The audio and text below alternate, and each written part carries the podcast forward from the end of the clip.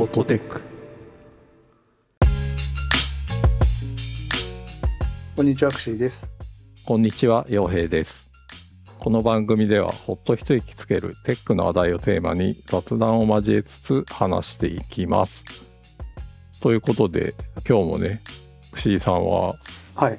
ナースステーションからお送りしてナー。スステーションからお届けということでもう年末で今日12月27日なんですけどはい。またちょっとバーチャルお見舞いということでいつもありがとうございます。すけどもお世話になっております。はいあの、実はですね、はい明日一応退院予定でして、おめでとうございますあありがとうございます。あの、体調はね、すこぶる良くて、うんうんまあ、肺炎で来てたんですけど、来た時はちょっと肺の調子があんまり良くなくて、こう深呼吸できないみたいな。うん。深呼吸して吸うと一番最後ちょっと苦しいみたいな。吸えないみたいな感じだったんですけど、はいはいはい。今もうだいぶ良くなってきて。なのでね体は健康なんですけどまだちょっと血液検査の数値があまり良くなくて。うんうんうん。でまあそれをちょっと毎日今血液を抜かれまくってその数字をめっちゃ見てるみたいな感じなんですけど一応明日ね退院予定なんで丸2週間いたって感じですかね。おーついに、楽しかった。楽しかった。楽しくはないな。なんかうん、リフレッシュになったのかな？一応。健康にかなりなってきたっていうのはいいですね。いやーもうね病院食の塩分のなさがすごいですね。あ味はするんだけど素材の味をすごい感じる朝方になりましたそういえば。なりますよそりゃ。だって9時に寝て6時に起きる生活ですもん。素晴らしい。6時になったら自動的に目が覚める。9時過ぎると眠くなるっていう。あなんか副作用があってちょっと短眠になってたって言ってた気がするけどそれはもう。じそれはもう結構早めに収まって。ゃあもうぐっすり寝れてるわけですね。一応その強い副作用としてはその眠れないっていうのがあるので今もずっと入眠剤というかそういうの飲ん飲まされてるんですけどうん。だからこう飲んでから15分ぐらいでもパタッとこう はいはいはい。倒れるように眠ってますけど毎日。睡眠導入剤ってやつですね。そうですそうです、はいはいはい。まあそれって感じですかね。うん。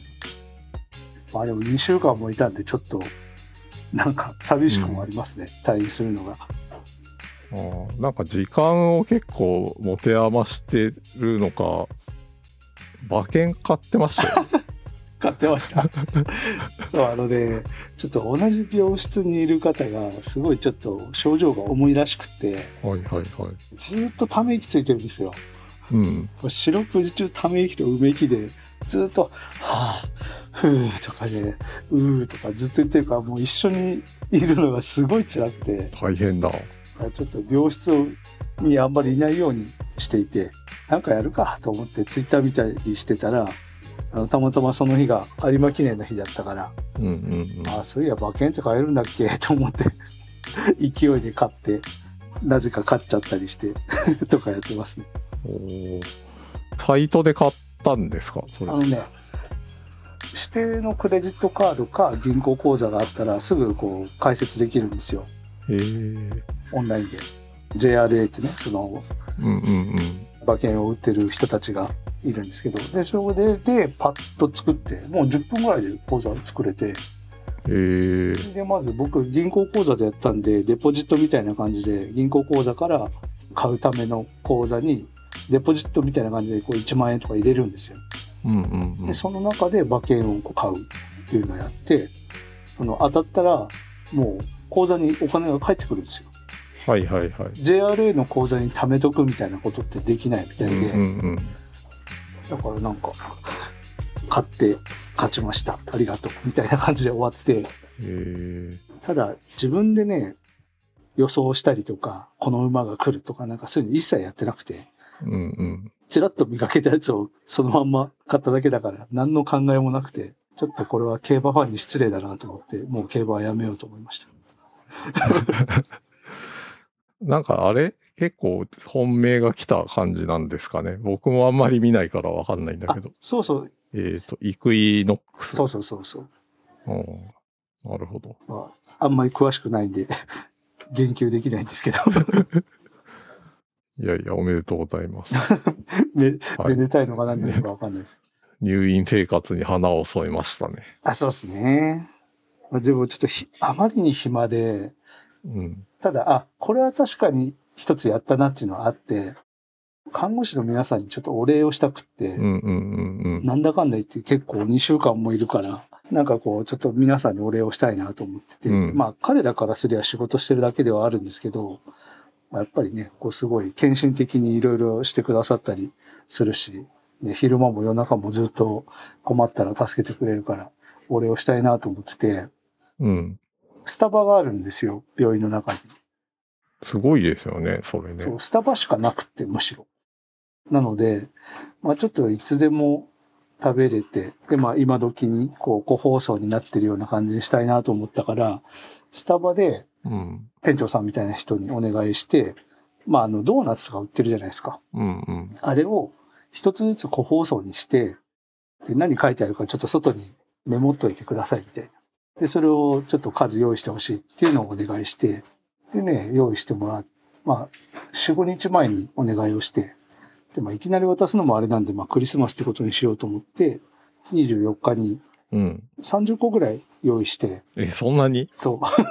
あの、というのも、病棟にめっちゃ看護師さんいるから、はいはいはいはい。日勤と夜勤で交代で、まあ15人とからしいんですけど、まあでも多めにあったらね、どっかのタイミングで食べれるだろうと思って、ちょっと多めに買って、で、それを渡して、まあただ渡すのもあれだなと思って、ちょっとメッセージカードみたいな感じで、あの、え A4 の紙に、仕事でよくやってるんですけど、まあプレゼンじゃないけど、メッセージカードみたいな感じで、皆さんありがとうございます、みたいな感じで、入院してからあった出来事みたいな写真とかをちょっとペロって貼ったり、まあおかげで元気になりましたみたいなのを貼ったりとか、なんかそういうね、ペライチで作ったのと、あとはお品書きみたいな感じで、中見ないとわかんないじゃないですか、ドーナツとかって。そうですね。うん。個包装だと。そうそうそう。キャラメルのスコーンとかもあったから、だからそれをあの、スタバの公式サイトからこう、引っ張ってきて、中身こんなんですよ、みたいな2枚のページにして、で、それを渡したんですけど、手が込んでる。いや、暇なんですよ、本当に。それぐらいしかやることないから。まあ、それでね、まあ。まあまあ僕からしたら2、3時間でやったやつなんですけど、なんかすごいめちゃくちゃ感謝されて、うんうん。多分ほとんど全員の看護師さんにお礼を言われて、逆にむしろ申し訳ないなみたいな感じになったんですけど、ね、そういうのをやってました。おお暇だった。すごいな。いやー、クシーさんらしいなっていう感じでしたね、今の話聞いて。まあでも皆さんすごい喜んでくれたからよかったかなと思いました。いやー、すごい。いいですね、でもスタバがあるの。そうそうそう。なんか本当はコンビニでうん。ちょっと懐かしいんですけど、クリスピークリームドーナツってあるじゃないですか。昔ちょっと流行ったんですけど、流行りましたね、なんか。それがね、売ってたんですね。ローソンに。うん。で、あ、これいいじゃんと思って、それを買おうと思ったら、それ買おうと思ったのが一番最初なんですよ。皆さんにお礼でね。うん。そしたら、賞味期限めっちゃ切れてて、あれ？と思って、店員さんに聞いたんですよ。すみません、これってあの、賞味期限切れてないやつありますか？って。ああ、ないですね。って言われて、それでしょうがないからスタバにしたっていう経緯があるんですけど、だからローソンには感謝してますね。あの、ヒントをくれて。結果的に、そうそうそう。なるほど。入院生活、エンジョイしてますね。そういう意味では。エンジョイしてますね。まあ、あと、ラストスパートということで、明日、明後日、そうですね。はい。何にもすることないんですけどね。ただただ血液検査の結果を待ってるだけなんですけど。まあ、お大事に、あはい、引き続きあ、りがとうございます。良い年末を迎えられそうでよかったですね。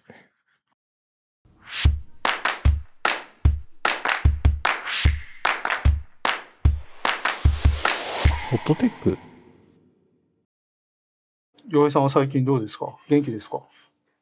そうなんですよ。あの、今、串井さんがすごい血液検査をしまくってるって話をしてて、抜いてるったらないですよ、もう最近。痩せたんじゃないかな血液抜きすぎて。なんかね、僕も割と血液検査人より多くしてるだろうなと思ってるんですよ。なぜ？ゆ献血結構行くんですよ。え。おー。血液、ああ、はいはい。最近ね、そんなにバンバン行ってたわけじゃないんだけど、でも今年調べた11回行ってますね。え、そんなに？うん。すごいですね。毎年でも十何回行きますよ。最近は。月1ペースってことですか？うん。月1で献血に行ってて、すいません、あの、超にわかなんですけど、はい。献血ってなんか種類ありますよね？はいはい、ありますあります。な、な、な、何をやるのか？成分なんとかとかありますよね？なんか大きく分けて全血献血と成分献血って分かれてて、はい。で、全血献血は、あの、量が200ミリ、400ミリみたいに量を選ぶ。えっ、と、確か体重によってできたりできなかったりするんですよね。体重はでもそんなにあ、そんなに重要じゃない。普通だったら大丈夫かな。うん。成分献血は血小と血小板で分かれてて、それぞれ受ける間隔が違うんですよ。2ヶ月ぐらいかな。全血献血すると2ヶ月ぐらい待たないといけないとか、成分献血だと2週間空いてれば良いとか、そういう風になってますね。洋平さんどっちやってるんですか？僕は成分、ええうん。これ何がいいかっていうと、うん成分献血すると血液検査するんですよ。見てくれるわけだ。そうそう。で、献血記録を見て、自分の血液の数字を見れる。それが最近すごい進化してて、はい。もともとあのウェブで結果を見ることができたんですけど、え、ウェブで？うん。マイページみたいなことがあるんですか？あ、そうです、そうです。そうなんだ。へえ、知らなかった。なんかね、献血ウェブ会員サービスラブラットっていうのがあって、おお、初めて聞いた。それで献血記録も見れるしはい、そこで予約もできるんですよ。へえ、知らない。今年の9月からそれがさらに進化してて、今度アプリができたんですよ。えー？すごいですね。それは全国共通で使えるんですか？全国共通ですね。ええ何にも知らない。アプリはもっとすごくなってて、え？アプリを持つことで献血カードを持たなくてよくなったんですよ。あおーアプリにバーコードついてて、それでピッてやるとえ？すごっ。良くなってて、あ、そうなんですか。であとね、予約できるだけじゃなくて、場所の予約？献血予約っていうのがあるんですよ。あ、いきなり行ってもできないんですね。あ、行ってもいいし、何時にここに行きますっていうふうに予約してもいい。あ知らなかった。献血ルームを予約できるっていうのがもともとできたんですけど、はいはい。アプリの時代になってさらに進化してて、献血カードをまず持ち歩かなくてよくなった。うん。あと、献血をする前に問診みたいのをするんですけど、はいはいはい。アンケートというか、まあ自分の事前問診、回答していくんですよね。で、それをあのアプリ側で受けれるようになってて、えっ、と、それは自分の今日の体調とか？そうそうそう。それができるようになったんで、もう献血ルームに行ってから問診するとかじゃなくて、自分でどんどん先にアプリで回答しておけば、当日行って、すぐに献血に入れるっていう。めちゃめちゃ効率化されて便利になってるんじゃないですか。そう。えー、あ、これね、めちゃくちゃ進化してる。へえ。結構、献血僕おすすめなのが、うん。成分献血ってなんか1時間ぐらいかかるんですよ。はいはいはい。なんやかんやで1時間以上かな、かかるんですけど、うんうんその間割と暇っていうか動けない状態でそうですよね。いるから、割とゆっくり本とか読めるみたいな。テレビで見たんですけど、おやつとか出してもらえる？あーなんかそうっすね。そんな、なんか、はちゃめちゃに合成なのがあるとかではないけど、うんうんうん。え。簡単なスナックとかそういうのあ、そうなんだ。増えますね。えー博多、結構ありますよ。4つぐらいあるんですね。そうですね。博多は3つあるかな。なんか博多エリアは。うん。キャナルシティ。おっしょい、博多。天神西通り。へえ。そうそう。天神西通りはね、すごいですね。建物が1階から3階が純駆動書店があるんですよ。はいはいはい。純駆動書店が上にあって下が献血ルームなんで、うん本買って、持ち込んで。とかもあり、そうそう。へえおもろ。割と落ち着いて受けれるし、新しくできたばっかりなんでかなり綺麗なとこです。あ、そうなんですね。はい。献血ってすると、その成分をこうやってくれてっていうのはあると思うんですけど、ん他はなんかあるんですか？血液検査の数字を見るっていうのは結構いいですよ。ただでね。そうそうそう。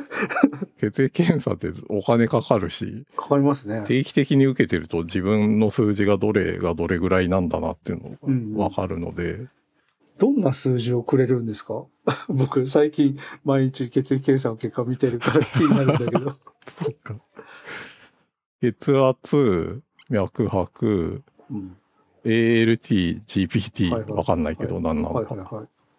でもこの成分が何なのかも書いてあるんですよね。ALT、肝臓ですよね。肝臓に最も多く含まれる酵素ですとか、説明も書いてあるんですけど、書いった。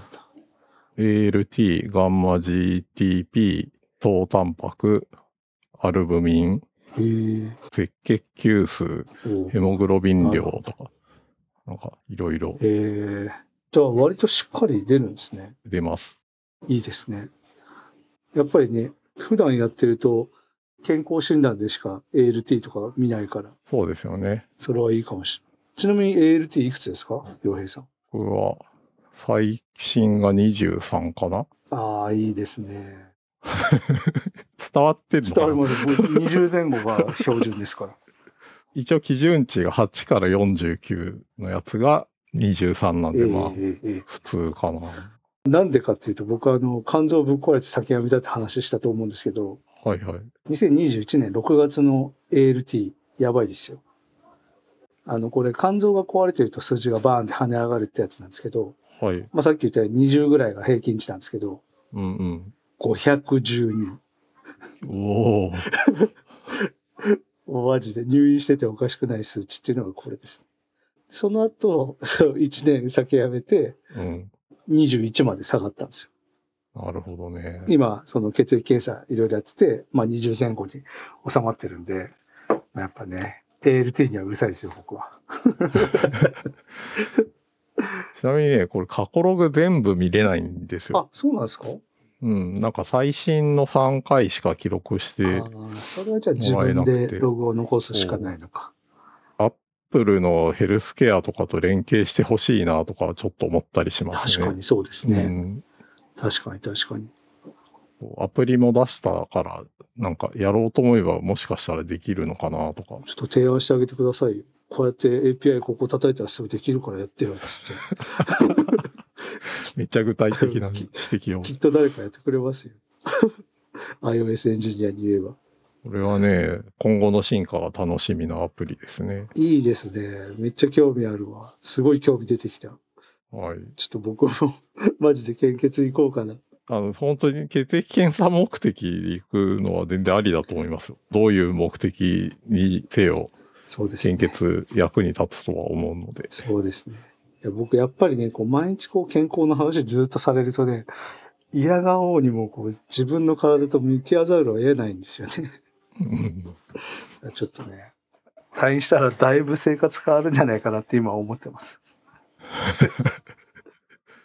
ということで、はい献血アプリのラブラットがおすすめですという話でした。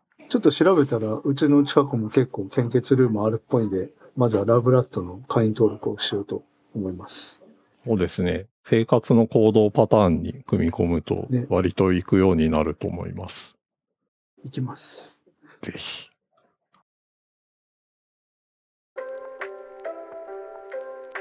ホットテックでは皆さんからの感想をお待ちしています。